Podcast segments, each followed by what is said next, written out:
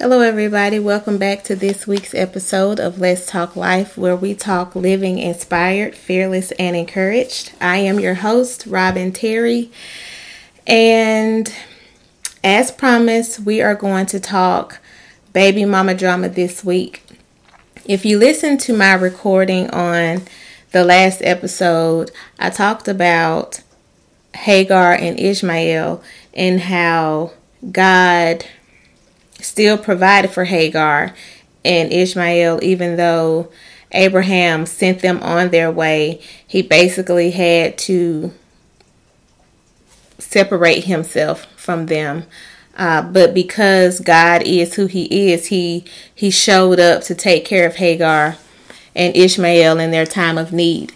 And so I decided that I wanted to do a series called Baby Mama Drama because Uh, we as mothers, whether we're married or single, we deal with baby mama drama issues, and it can be a, such a headache sometimes, a, a really big headache. And so I'm going to tell you guys a story. So if you follow me, you know I always got a story to tell. So I'm going to tell you guys a story about my first experience with baby mama drama. Um, I was in my senior year of high school. Uh, in case you guys are new to my podcast or my videos, I got pregnant when I was fifteen and I had my daughter when I was sixteen years old. So I became a mother at a very young age.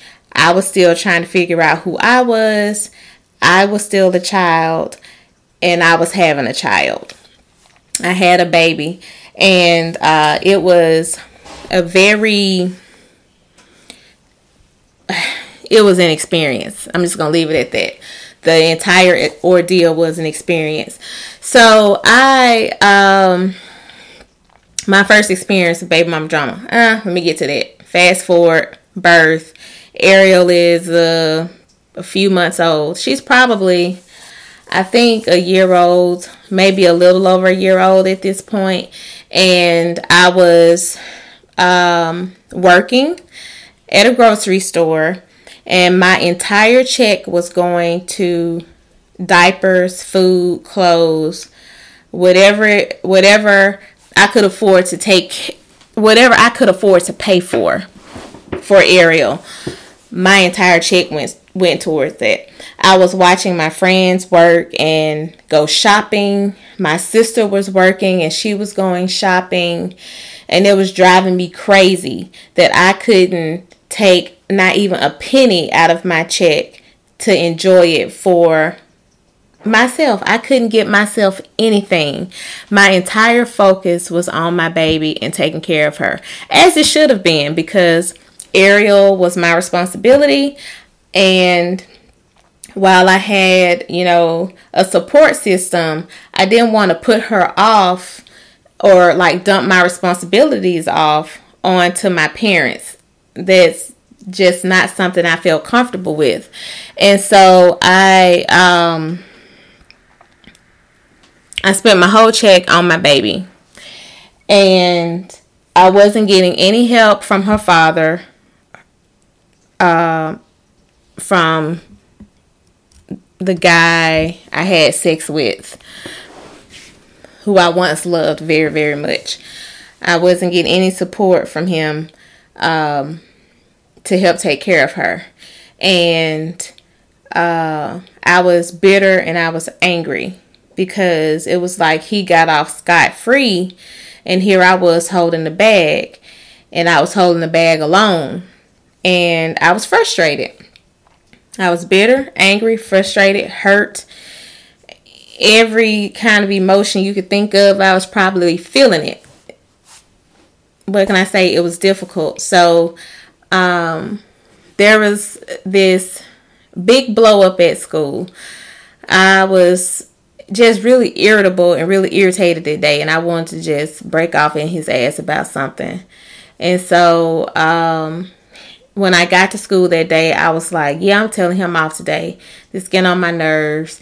He got me pregnant. He not helping me. I'm frustrated. He don't help me do anything. I'm sick of this. And so I got to school. I saw him in the cafeteria. I walked up to him in the cafeteria and I just started going off. Like all the other, you know, imagine you in high school, you know, kids love drama anyway. I mean, as soon as I started talking, everybody, it's like the whole cafeteria got quiet. Like there was silence. All you could hear was Robin. And mind you, nobody had ever seen me uh, act this way because I was always quiet and smiling and talking to people.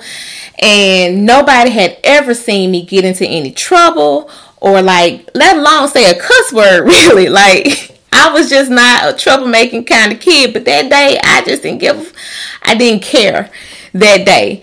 And so I walked up to him. I started going off talking and I was saying, you know, you were sorry, A, you know, N-word. And, you know, I'm trying not to curse here. Keeping it P G thirteen. Basically, you're a sorry A N-word. You're not helping me take care of this baby. You know, I couldn't stand him. Like, I really could not stand the sight of him. He made me so sick. It bugged me that he was even able to sit down and enjoy any part of his life, because my life, to me at the time, I was miserable. I was in misery. And so I wanted him to feel some of that. I wanted him to feel some of my misery. And so I went off on him that morning. And uh, there was like this big fiasco at school. You know, he, by, by the time I finished and, you know, I was trying to settle down, and then the bell rang for us to go to classes. He started following me to my locker and he kept trying to talk to me. And I was like, you know what, Nick, fuck you. I was, oh, I was like, forget you. F you. Get out of my face. Slammed my locker, went to my class. And it was, I felt, you know, one would think that would make you feel better, but I felt even worse because in the process, I hurt my best friend's feelings. He ended up getting getting into a fight with my other good friend. Like, it was a mess. I mean, you had to be there. Um, anybody who was at school that day, everybody was like, oh my God, oh my God, robbing this, robbing this, you know, Shonda, you know, it was crazy. And so, um, the point of that story is never let your baby daddy take you out of your element. I said things like, when I sat down and thought about it, after everything went down, I was crying and I and I was even more upset in that moment than I was when I got to school. And I could not believe that I behaved the way that I had behaved. I felt bad.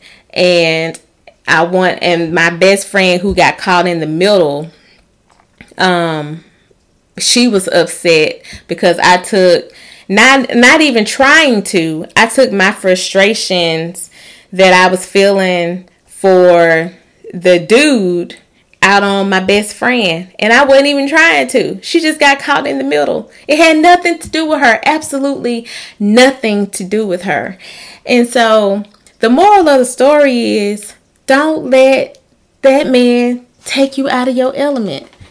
Don't let him get you into such a rage that you start acting a fool, cussing, screaming, kicking, trying to make him feel what you feel. Because let me tell you what, he is not going to feel it. He's just not. He's not in your mind. He's not in your emotions. He's not in your soul. He has no idea what you feel. I don't care how much you kick, scream, yell, shout, curse, throw things. He's not going to feel it. You're only going to make yourself feel worse. You're going to run up your blood pressure. You're going to act all out your element. You're going to ruin probably more relationships, more friendships, because you're so consumed by what he is and is not doing that you can't focus on what is going right in your life. So don't let it consume you. So if you have a problem with you know, the sperm don- the sperm donor not helping you. Now, if you want to know what my definition of a sperm donor is, go listen to last week's episode because I laid it all out in that episode. So if you want to know, if you want to know how to handle your sperm donor, um, it's simple. Very simple. Don't get consumed by what he is and isn't doing to help you. You focus on yourself. You focus on your, your baby. And you do what you got to do to take care of you guys. If you get so caught up in what he is and isn't doing, it is going to drive you crazy. You're going to do things and say things you wouldn't normally do. You're going to spend so much time thinking about ways you can hurt this man that you're going to miss out on the good things in life. Like, because, for example, with my friendship, okay, because I was so upset with him, my best friend got caught in the middle, and then she didn't talk to me for a little while, and I couldn't blame her. I couldn't blame her one bit. I couldn't blame her if she never spoke to me again because I hurt her. Not intentionally, but I did. I hurt her. Trying to hurt him, but I hurt her in the process. And he probably didn't give two cents. You know, he still went on about his life doing what he wanted to do. Did I get any help after acting a fool? No. Did I feel better after acting a fool? No. Did he change his ways after I acted a fool in front of everybody? No, he didn't. I was still on my own. I was still doing it by myself. So, what's the point? What is the point in in cursing and screaming when it's not going to change anything? It's not going to make him want to be a better father or a better man. Only God can do that. That's something God has to change in him for him to be a better man and father for you and the baby. You throwing things, kicking and screaming, and trying to get him to understand how hurt you are and how he should and shouldn't be doing this and that, it's not going to work. So just calm down, calm all the way down, bring it down a notch, and focus on you and that baby and let him do whatever it is he's going to do, because in the end, God going to take care of him. He's going to get what's coming to him. And no matter what you do or what you say, it's not going to change his mind. It's not going to make him be a better man for you. It's not going to make him be a better man for the child. That God has to change his mind. God has to change his heart. And you acting a fool until God does it is not going to do anything but make you, make you feel bad. Because what happens is, while you're so focused on what he's doing, he li- he's living his life. Honestly, he is living his life. He's living his best life. He's doing what he wants. He's going where he wants to go. He's spending his money on what he wants to spend his money on. And if it's not on the baby, there is nothing you can do about that. Absolutely nothing. You can put him on child support. And even if he's behind on child support, you know, you kicking and screaming, it's not going to make him pay child support. It's just going to run up your blood pressure. It's going to make you look stupid at the end of the day. So save yourself the headache, save yourself the trouble, and focus on what you have going for yourself. Spend that energy focusing on making yourself a better, a better mother, making yourself a better person. Spend that energy focusing on your future, focusing on what you can do to make your life better, whether he helps you or not. Spend that time in prayer and in meditation. Go exercise. Go find things and hobbies that you enjoy. Find ways to spend uh, quality time with your baby. You know, just, you know, let all of that anger and frustration go, because all it does is drain you. It's like, it's like drinking poison, because that's what, that's what resentment and anger and frustration does. It, it drains you. It makes you feel bad. It's, it's like drinking poison. You're just slowly killing your spirit. Don't do that to yourself. Love yourself enough to know that it is okay to let him be. Love your baby enough to know that it is okay to let him be. You don't want your baby to see you all worked up and cursing and crying all the time. That's not anything that you want your, your child to see, because that has an effect on, on your child. So, um, that's all I got for this first episode of Baby Mama Drama. Uh, basically, I keep getting text messages and I'm trying to ignore them. So basically, uh, focus on, focus less on him, focus more on you, focus more on your relationship with the Lord, focus more on your future, focus more on what will make you a better person, because in the end, you are going to have to answer for everything that you do and say. It's not what he does. It's about what you do. You're going to have to give an answer for that. And you want to be able to say that you handled it well. I couldn't say that at first. I did not handle it well. I was just pissed off all the time. And I don't want you to walk around pissed off all the time. All it did was drain me. And I walked around. I was like a zombie. Like, I was smiling at people, but on the inside, I was slowly just, I was torn. I was broken.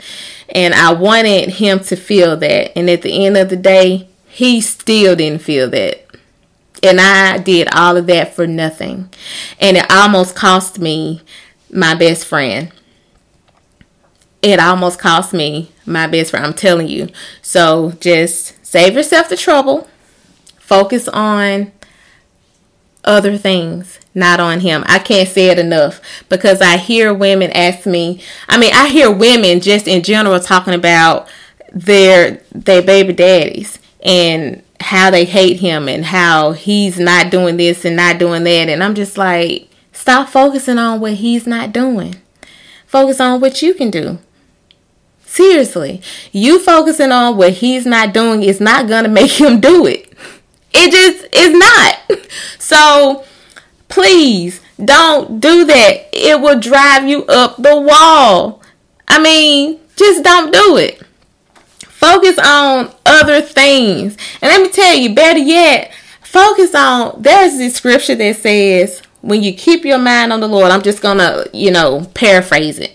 When you keep your mind on the Lord, when you go into worship and in prayer and praise, you'll have so much peace. You won't have time to, to focus on what he's doing. Let God take care of that. Because all you have to do when he walks away is turn to your Father, your Heavenly Father, and say, Lord, this is what we need. This is what we need. I don't know how we're going to get it, but I know you're going to provide it. Because your word said that you will. Your word said that you won't leave me or forsake me. Your word said that you, um, you will meet all of my needs. You are the God of the heaven and the earth. All of this is yours. You know what I need, so I'm expecting you to give it to me. I'm trusting you to give it to me. And watch God give it to you. I am a living witness. Watch him give it to you, but you got to have faith. And you have to work on being a better person for yourself. You can't walk around being angry and bitter and hateful and vindictive all the time, thinking God is going to bless you. No, you got to give all of that stuff up. You got to give all of that stuff up in order for God to move in a mighty way. That's all I'm saying. So focus less on the sperm donor.